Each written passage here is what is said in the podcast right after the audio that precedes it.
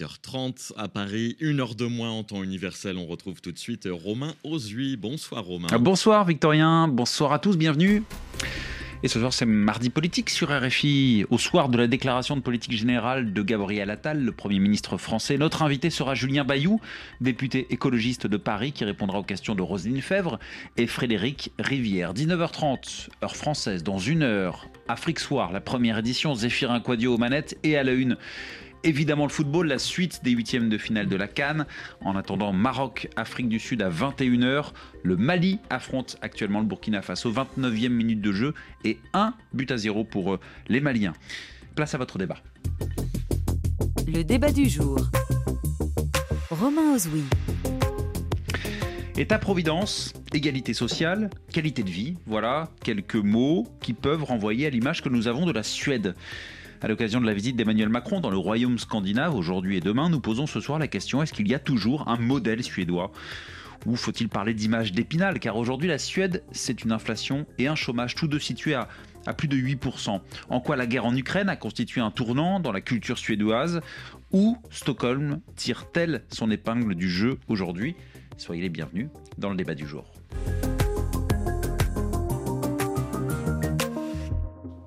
Et pour répondre à ces questions, nos trois invités en studio ce soir. Anders Fogelström, bonsoir.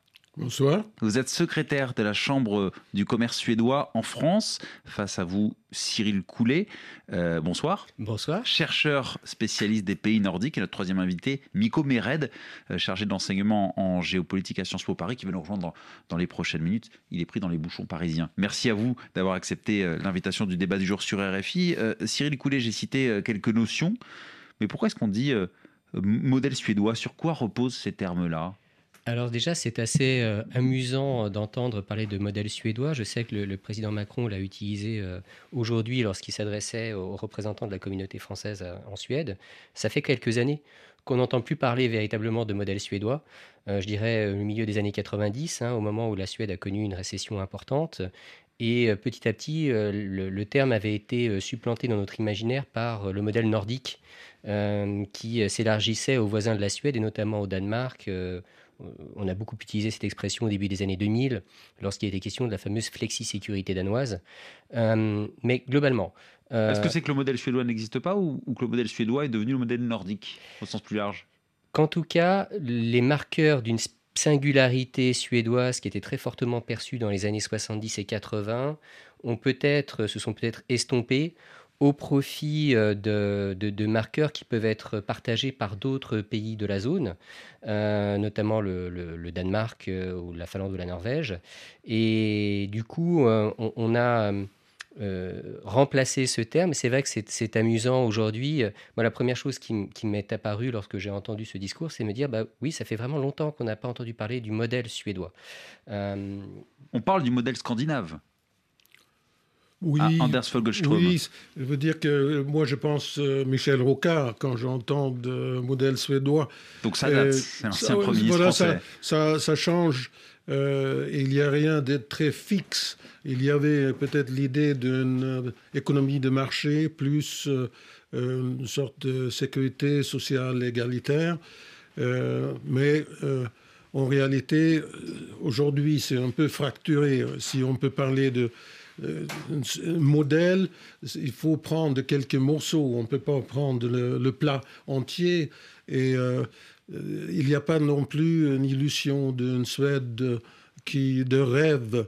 La réalité est peut-être plus intéressante, mais un peu moins réjouissante, hmm. peut-être. Il y, a un fantasme, une image d'épinal? Mais Bien sûr, de toute façon, le terme même de modèle contient deux acceptions. La première acception, c'est ce qu'on peut formaliser, ce qu'on modélise, mais il y a aussi l'idée de ce que l'on peut ou de ce que l'on souhaite reproduire. Et dans l'idée du modèle suédois, il y a longtemps eu euh, l'idée d'une volonté de reproduction, et on a retrouvé ça avec le modèle nordique, c'est-à-dire d'importer des recettes en termes de politique publique, en termes de gestion de l'État, euh, qu'on pourrait transposer à notre culture politique et qui nous permettrait en définitive d'équilibrer les grandes tensions auxquelles euh, ben, nos, démocraties euh, capitalistes occidentales sont confrontées. Euh, l'une d'entre elles, c'est justement comment concilier un État-providence euh, robuste avec une économie de marché. Et c'est vrai qu'on a très régulièrement regarder vers le nord en France pour essayer de trouver des solutions à nos problèmes. Hmm. Ça, existe toujours, euh, euh, ce modèle suédois. On a l'image de, on termine le travail à 17 heures, euh, il y a une qualité de vie, on est heureux, on ne souffre pas en Suède, il y a une égalité sociale. Ah, je vous vois sourire et, je vous accueille, Miko Mered. Merci de nous avoir rejoints. Merci beaucoup de m'avoir invité. Oui, oui, je, souris parce qu'effectivement, la manière dont vous posez votre question est, tout à fait pertinente. Effectivement, bien sûr que malheureusement, on souffre en Suède. Bien sûr qu'effectivement, la vie n'est pas aussi toujours euh, bucolique. Mais ce qui est assez fascinant, je trouve, dans le modèle suédois, pour l'avoir vu évoluer, notamment sur la partie nord de la Suède, sur la partie arctique, euh, c'est fondamentalement cette idée que en Suède, on est proche de la nature. Et c'est vrai. Et du coup, ça amène une grande dimension d'un espèce d'écologisme progressiste nécessaire, absolument parfait, et là encore une fois, très bucolique, euh, dans ce modèle suédois. Un peu comme s'il y avait besoin de renouveler ce modèle suédois avec cette dimension écologique, en partant du principe que oui, et là c'est vrai, effectivement, tout Suédois est proche de la nature. Et de fait, ce qui est assez intéressant, c'est de voir notamment comment, dans le paysage politique suédois avec les démocrates de Suède, euh, on voit que même cette dimension donc de la proximité à la nature et de la, relation en fait à, l'écologie en règle générale est en train de devenir aussi un marqueur identitaire pour exclure une certaine partie de la, de la population. Hmm. Mettre en avant ces différences culturelles sur la base de non seulement ils sont pas forcément comme nous, comme ci, comme ça, mais en plus de ça, ils n'ont pas la même relation à la nature, quoi. Parce qu'on rappelle que les démocrates de Suède, c'est l'extrême droite en, Suède. Si on faisait une, une transpolation avec la France, ouais. peut-être euh, moins extrême euh, de certaines façons. Mais, en, tout cas, euh, très haut dans le pouvoir, très, haut au pouvoir, qui ont permis l'élection du premier ministre actuel. Eh donc ça, ça c'est un, un, une évolution importante. Le, parce que qu'en était-il de la, Vous avez évoqué Cyril Coulet, le modèle suédois de il y a plusieurs décennies. Qu'en est-il de l'évolution politique en Suède? Alors effectivement, on a longtemps en fait associé le modèle suédois à la social-démocratie. Je pense que j'aurais peut-être dû commencer par là, euh, mais ça me semblait évident. Mais après tout, comme tout ce qui est évident, ça vaut mieux de l'énoncer. Euh, très longtemps, en fait, on a effectivement associé la, Suède au marqueur de la social-démocratie. Aujourd'hui, euh, il y a une volonté de la Suède de faire évoluer son modèle et de continuer à être un modèle. Il y a quand même aussi cette volonté de marketing politique là à l'international. L'écologie est un marqueur, il y a aussi les questions sociétales, hein. je pense notamment à la question euh, de l'abolition, euh, euh, enfin la pénalisation du recours aux, prostituées pour changer le paradigme et ne plus pénaliser en fait des personnes qui seraient l'objet d'exploitation sexuelle, mais les clients qui sont mmh. finalement les acteurs par lesquels cette exploitation sexuelle est devenue possible. Et ça, c'était une, une, évolution qu'on a vue à travers les années 2000, où déjà, même la social-démocratie, à un moment donné, un peu épuisée, a commencé à vouloir promouvoir effectivement un modèle euh, rouge-vert, euh, avec euh, l'idée que la, Suède allait être pionnier sur la question effectivement des énergies, des énergies renouvelables et de la décarbonation. je pense qu'on aura l'occasion d'en reparler mmh. d'ailleurs. Je, pense d'une des choses qui faisait partie de ce modèle suédois, c'est que les sociodémocrates, plus le parti conservateur libéral, plus les syndicats étaient toujours pour une restructuration économique. C'est-à-dire il n'y a pas de, de gens qui freinent s'il faut fermer euh, une usine parce qu'elle est plus euh, rentable pour des raisons structurelles. Donc un petit pays comme la Suède, euh, donc 50% du PIB est exporté, donc a besoin toujours d'être euh, compétitif. Je crois que c'est ça une des choses qui fait qu'il n'y a pas vraiment de... Il y a des nostalgiques en, Suède comme, comme partout, mais pas dans la politique ni dans les syndicats. Hmm. Mais alors, qu'est-ce qui fait que ça a changé, que ce modèle social-démocrate s'est éloigné, Miko Mered alors je vais peut-être euh, là encore énoncer une évidence, et pardon si je le fais, mais c'est l'idée que ce modèle d'homogénéité de la société suédoise, aujourd'hui n'est plus. Hmm. Et en fonction de votre positionnement sur le schéma politique suédois, en fonction de si vous êtes à gauche ou jusqu'à extrême droite, comme vous l'évoquiez tout à l'heure avec euh, les, démocrates de Suède, vous allez plus ou moins mettre l'accent sur cette dimension identitaire et mettre l'accent surtout sur les différences qui différencient les différentes communautés, parce que dans l'idée de modèle suédois tel qu'il a été, tel qu'il a émergé dans les années 50, 60, 70, il y avait une véritable idée d'homogénéité identitaire, d'homogénéité même euh, si vous voulez, corporelle, hein, fondamentalement. Encore une fois, la question de la couleur de la peau, pour certains, est un véritable problème. Il y a un racialisme sur ce sujet-là. Mais et qui est nouveau Et donc, alors je vous qui, qui est nouveau alors je vous dirais qu'il est en partie nouveau, c'est-à-dire qu'aujourd'hui, ce qu'il a, c'est qu'il est visible. Il est visible politiquement, il est structuré politiquement. Parce qu'il s'exprime. Ben, Parce qu'il s'exprime bien, entre guillemets. C'est-à-dire que ce qui a changé depuis dix ans, euh, c'est véritablement cette capacité, notamment avec la figure euh, de M. Axelson, de pouvoir justement porter ces messages-là à, euh, de, manière, de, manière moderne en réalité, mm. tel qu'en tout cas une certaine frange de la population. ces messages ont été entendus, oui, c'est ça. Voilà. C'est qu'ils ont trouvé un écho dans la population. Mm. Absolument. Il, il, y avait pendant très longtemps, la Suède était la bonne conscience du monde entier, c'est-à-dire on était contre tout ce qui s'est passé en Afrique du Sud, on, on chantait avec les anges, et aujourd'hui, soudainement, euh, il faut manger cette, euh, cette message parce qu'on est euh, dedans nous-mêmes. Mais pourquoi ce durcissement, justement? En un mot, et peut-être en une statistique pour expliquer donc ce, changement-là, sur les 70 dernières années, la Suède est le pays d'Europe qui en relation avec sa population, a accueilli le plus d'étrangers, migrants, appelez ça comme vous voulez. Donc à partir de là, en fonction de là où, encore une fois, vous êtes sur le, positionnement politique en Suède, vous allez avoir plutôt dans le centre dans le centre urbain, à Stockholm, euh, à Göteborg, à Uppsala, ou encore si vous montez un peu plus dans le nord, euh, vous allez avoir une dimension, on va dire, d'acceptation dans une certaine mesure de ce multiculturalisme qui petit à petit a émergé et s'est imposé. Par contre, dans les zones notamment du sud, et là je pense évidemment à Malmö, euh, fondamentalement là on va retrouver des communautés qui ont réussi à coaliser une voix suédoise. Mmh autour de ce rejet de communautés qui avaient des mœurs différentes, mmh. peut-être, euh, ou des modes de vie différents, des modes d'habillement différents, etc.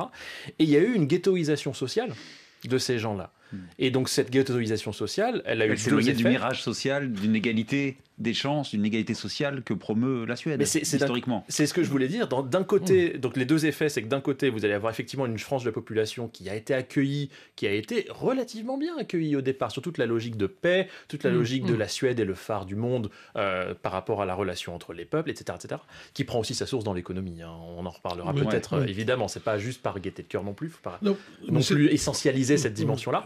Et de l'autre côté, bah, vous avez effectivement, en miroir de ce mirage suédois, cette échec suédois d'intégration petit à petit, qui a donc été mis en avant, mis en exergue, essentialisé par euh, les franges extrême droite, puis maintenant tout simplement la droite. Et est-ce que je fais un raccourci si je dis que la, conséquence de tout ça, ça a été bah, finalement une sinistrose, une baisse de la consommation des ménages et la situation économique d'aujourd'hui?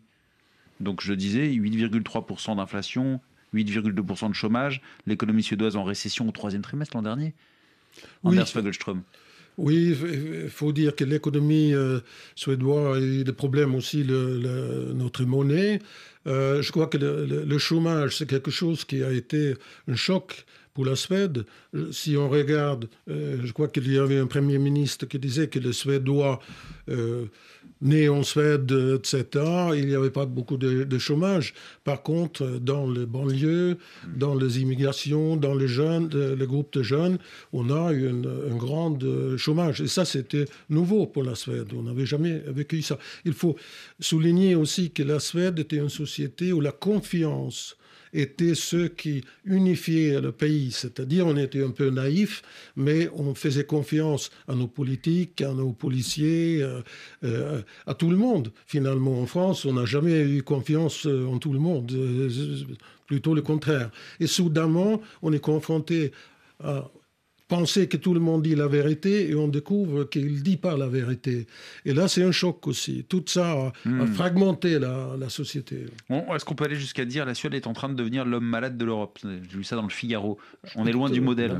Je, trouve que le terme est quand même particulièrement fort. Hmm. Euh, je pense que si tous les hommes malades se trouvaient dans la situation suédoise, euh, on, serait plutôt bien.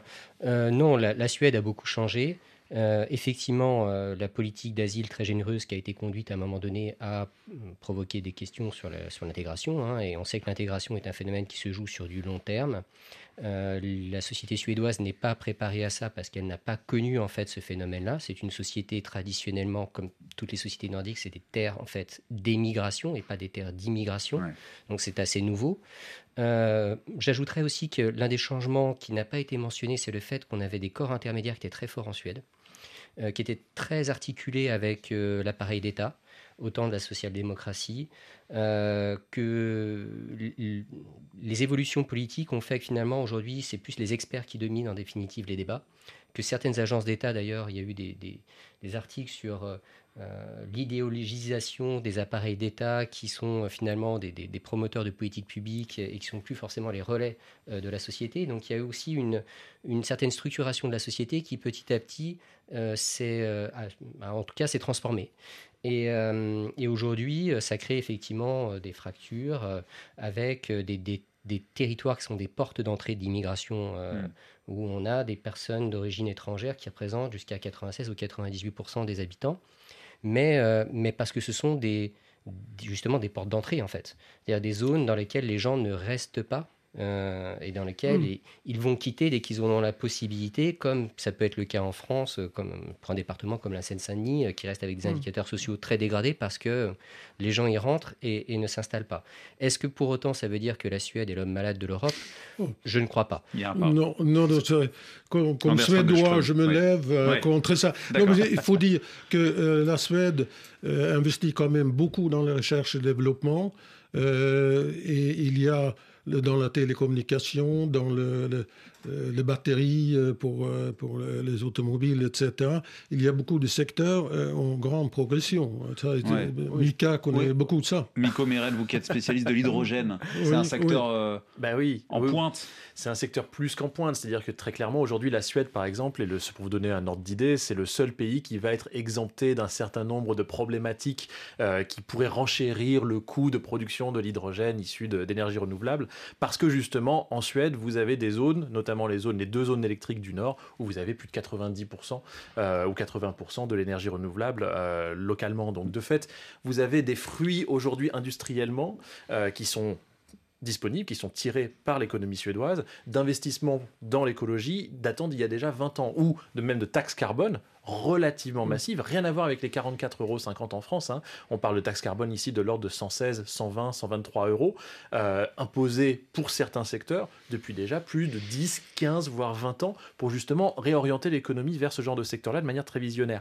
Et en fait, le, sujet euh, qui, me paraît le plus, le plus important en réalité pour expliquer ce qu'on essaye d'expliquer sur le modèle suédois qui est malade et pas la Suède qui est un homme malade, euh, c'est fondamentalement cette question de la confiance effectivement, on a un véritable sujet qui a été mis en exergue, qui a été monté en épingle par toute une frange politique, pas que l'extrême droite, enfin les démocrates de Suède, mais par toute une frange politique, et notamment une nouvelle génération de leaders politiques dans les années 2010 qui ont cherché à se faire connaître, pas forcément en étant d'extrême droite, mais en expliquant que les élites jusqu'à maintenant n'avaient avait mis, si vous voulez, le voile sur un certain nombre de, entre guillemets, réalités.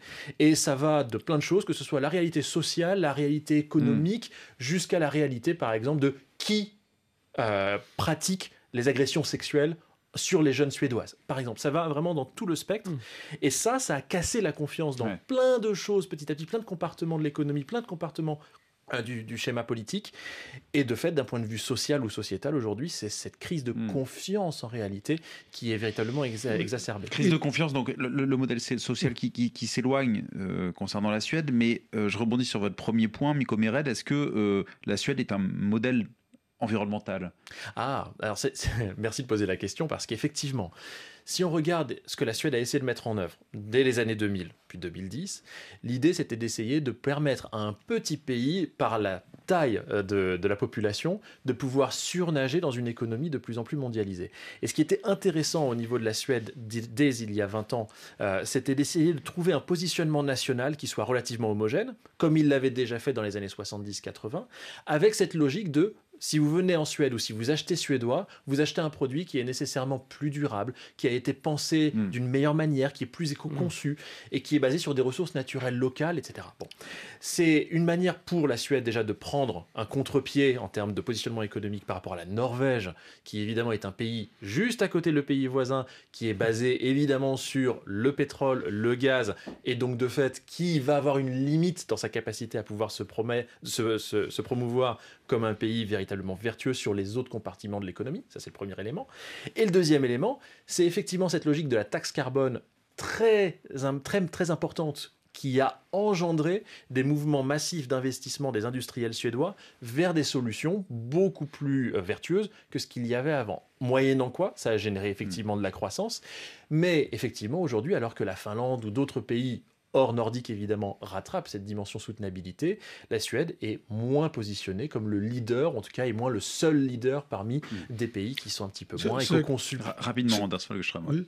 Euh, non, ce qui est intéressant, c'est que l'industrie en Suède n'a jamais vu les contraintes euh, de l'environnement comme des contraintes. Comme, des contraintes. Mais ils ont dit, pour nous, c'est un avantage euh, de compétitivité. Hmm. Oui. RFI, le débat du jour. Y a-t-il toujours un, modèle suédois?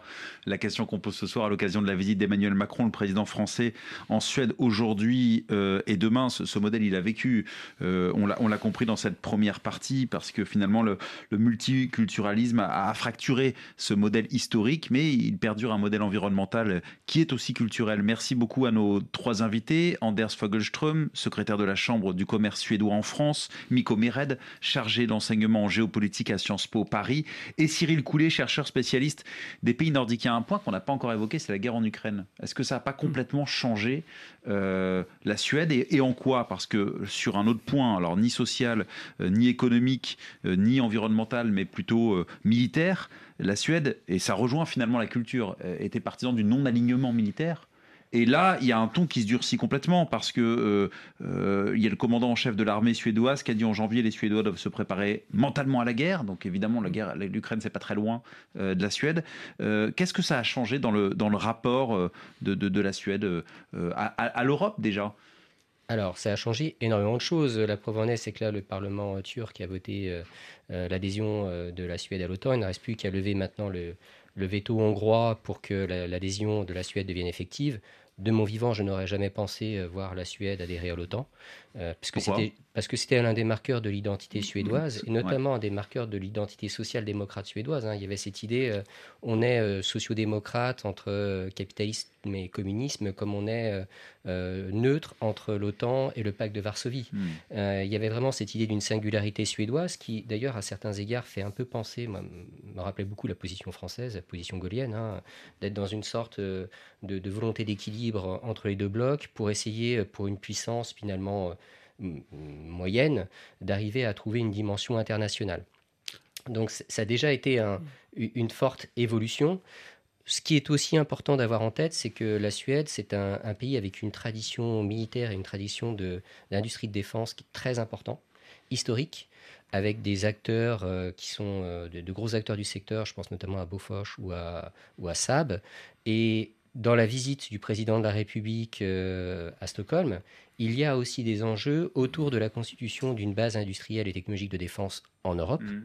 Et il n'est pas non plus euh, sans doute inutile de rappeler que le Danemark a tenu l'année dernière un référendum pour lever l'une de ces clauses d'exemption euh, qu'elle avait négociées lors du traité de Maastricht, euh, ce qu'on appelle une clause d'opt-out, et qui portait spécifiquement en fait sur la politique européenne de sécurité et de défense, et dont l'objet est justement de favoriser l'articulation des entreprises d'armement en Europe pour euh, réussir à avoir une relative autonomie dans la capacité à concevoir et à produire des armements hmm. dans l'hypothèse où l'Europe devrait à un moment donné se retrouver à un niveau de conflictualité beaucoup plus aigu qui effectivement est perçu très fortement à Stockholm parce qu'il n'y a pas que l'Ukraine, il y a les pays baltes qui sont juste à côté, euh, que c'est une zone de forte tension, après tout, il n'y a qu'un couloir en Lituanie pour relier euh, la Russie euh, à l'enclave de Kaliningrad. Donc euh, les, tensions dans cette zone n'ont de cesse de s'accroître. Il y a eu un certain nombre de sabotages qui ont été faits. Aujourd'hui, on entend que... a priori, il y aurait un brouillage des, des, GPS des avions de chasse de l'OTAN qui se fait depuis une base à Kaliningrad. Donc il y a le sentiment d'une vulnérabilité euh, qui est beaucoup plus grand et beaucoup plus aigu hmm. vu de Stockholm que vu de Paris. Et, ouais, allez-y rapidement. Il euh, faut dire qu'en France, il y a euh, historiquement une certaine compréhension de la Russie. Qui n'existe pas en Suède. Je crois que c'est très ancré, le russe est l'ennemi. Et ce qui est intéressant, c'est qu'on a fait aussi vite le, l'opinion suédoise a changé et, pour entrer à l'OTAN. Donc il faut dire, la neutralité, c'est c'est Bernadotte, c'est maréchal Bernadotte qui a inventé ça. Donc, vive la France. C'est la question que j'allais vous poser. L'opinion suédoise, est-ce qu'elle suit finalement les dirigeants suédois dans leur volonté d'adhérer à l'OTAN? Euh, Parce qu'aussi, il n'y a pas de parti qui était contre aujourd'hui. Donc le, gros euh, changement, c'était les sociodémocrates qui ont dit que nous sommes pour euh, l'OTAN. Hmm. Donc finalement, le, fait de, le non-alignement militaire, qui était la doctrine et qui était l'idéologie finalement suédoise, elle n'existe plus ni, ni côté dirigeant ni dans l'opinion. Non, c'est vrai. Et surtout, euh, comme la Finlande est entrée à, l'OTAN, la Suède et la Finlande sont forcément euh, aux mêmes lignes. Hmm. Mais alors pourquoi, euh, Cyril Coulet, avoir adhéré, enfin adhéré, le processus est en cours, comme vous avez dit, il reste plus que l'obstacle Hongrie, à l'OTAN, plutôt que renforcer la défense européenne, la fameuse défense européenne.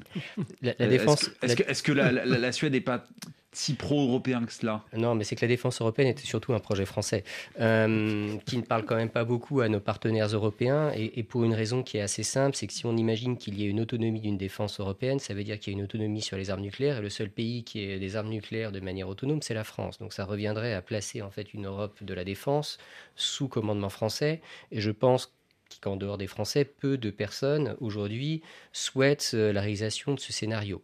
Euh, et par ailleurs, les garanties de sécurité, euh, les, Suédois ont même du temps de leur neutralité, essayé de s'assurer des garanties de sécurité de la part des États-Unis. la Suède est dans un ensemble, on pourrait dire, occidental de sécurité. Euh, il y a un pied qui est l'OTAN et qui est la, partie dominante, et ça explique pourquoi euh, la Finlande et la Suède sont allés euh, solliciter leur, adhésion à l'OTAN. Il y a une deuxième, un deuxième pied qui est beaucoup plus faible qu'aujourd'hui, qui est la politique européenne de sécurité et de défense, avec quand même un système de garantie mutuelle, puisque ça a été introduit par le traité d'Amsterdam. On a quand même cette, garantie qui existe aujourd'hui au sein de l'Union européenne, mais elles ne sont pas traitées sur un pied d'égalité. Aujourd'hui, la véritable garantie de sécurité européenne, elle se joue à l'intérieur de l'Alliance atlantique, hmm. même si la France essaye de faire exister un espace autre. Euh, ça fait maintenant peut-être 30 ans que la France essaye, avec euh, relativement peu de succès. Donc les mentalités changent. Le modèle euh, suédois évolue avec ce processus d'adhésion à l'OTAN. Miko Meret, si on essaye de commencer à conclure, il nous reste deux minutes. Est-ce que tout ça, ça donne plus ou moins de poids finalement à la Suède sur la, sur la scène internationale Vous auriez pu nous demander aussi pourquoi la Suède n'a pas cherché à renforcer Nordefco, donc la capacité de coopération nordique de défense. Bon, évidemment, c'est pas adapté. Il n'y a, que l'OTAN, évidemment, aujourd'hui, qui a une structure adaptée pour essayer de répondre à la menace russe. Euh, peut-être évoquer aussi le fait que dans la structure euh, mentale suédoise des 70 dernières années, la logique de paix aussi est liée au fait de cette dépendance extrême aux, aux exports là pour le coup, et pas des mm. exports de pétrole ou de gaz, mais des exports de produits manufacturés. La Suède n'a entre guillemets que ça à proposer, avec évidemment mm. euh, du bois. Et, la Suède a, un autre sujet qui est aussi le fait qu'il y a deux théâtres très différents. Le théâtre baltique avec Jotland, euh, on est sur un théâtre plutôt maritime, avec des enjeux très directs avec la Russie qui est en face, avec Kaliningrad, et de l'autre côté l'Arctique, où là pour le coup, on a une coopération beaucoup plus naturelle avec des États très, très différents qui jouent le rôle de tampon avec euh, potentiellement la Russie, mais ça n'empêche pas qu'il y a eu un impact évidemment sur la, politique arctique évidemment de, de, la, Suède. Et le dernier point, c'est sur le volet énergétique, qui me paraît, extrêmement important. On a vu le retour du nucléaire dans le débat politique suédois, évidemment. Euh, on a vu le développement des renouvelables, le développement de l'hydrogène, parce que tout simplement la Suède est en train d'essayer d'être un pays qui est capable de développer une souveraineté énergétique. Et c'est aussi pour ça hmm. que le président de la République français, dans ses valises, a ramené un certain nombre de patrons, notamment de l'hydrogène, pour justement développer un modèle qui est commun à la France et à la Suède, sur une base bas carbone. En France, avec le nucléaire, en Suède, c'est plutôt les renouvelables, mais c'est la même chose. C'est-à-dire essayer d'avoir une industrie de l'hydrogène qui est capable de fournir une euh, souveraineté énergétique hmm. au pays, voire même à ses voisins, pas que la Suède, mais également à l'Allemagne ou pourquoi pas au Danemark. Et cela montre qu'en en 2024, la Suède a des atouts, même si évidemment on peut plus parler de modèle tellement il a été bouleversé. on n'a plus le temps, je suis désolé. Mais merci beaucoup en tout cas, Miko Mered. Je vois que vous vouliez ajouter quelque chose. Chargé d'enseignement géopolitique à Sciences Po Paris.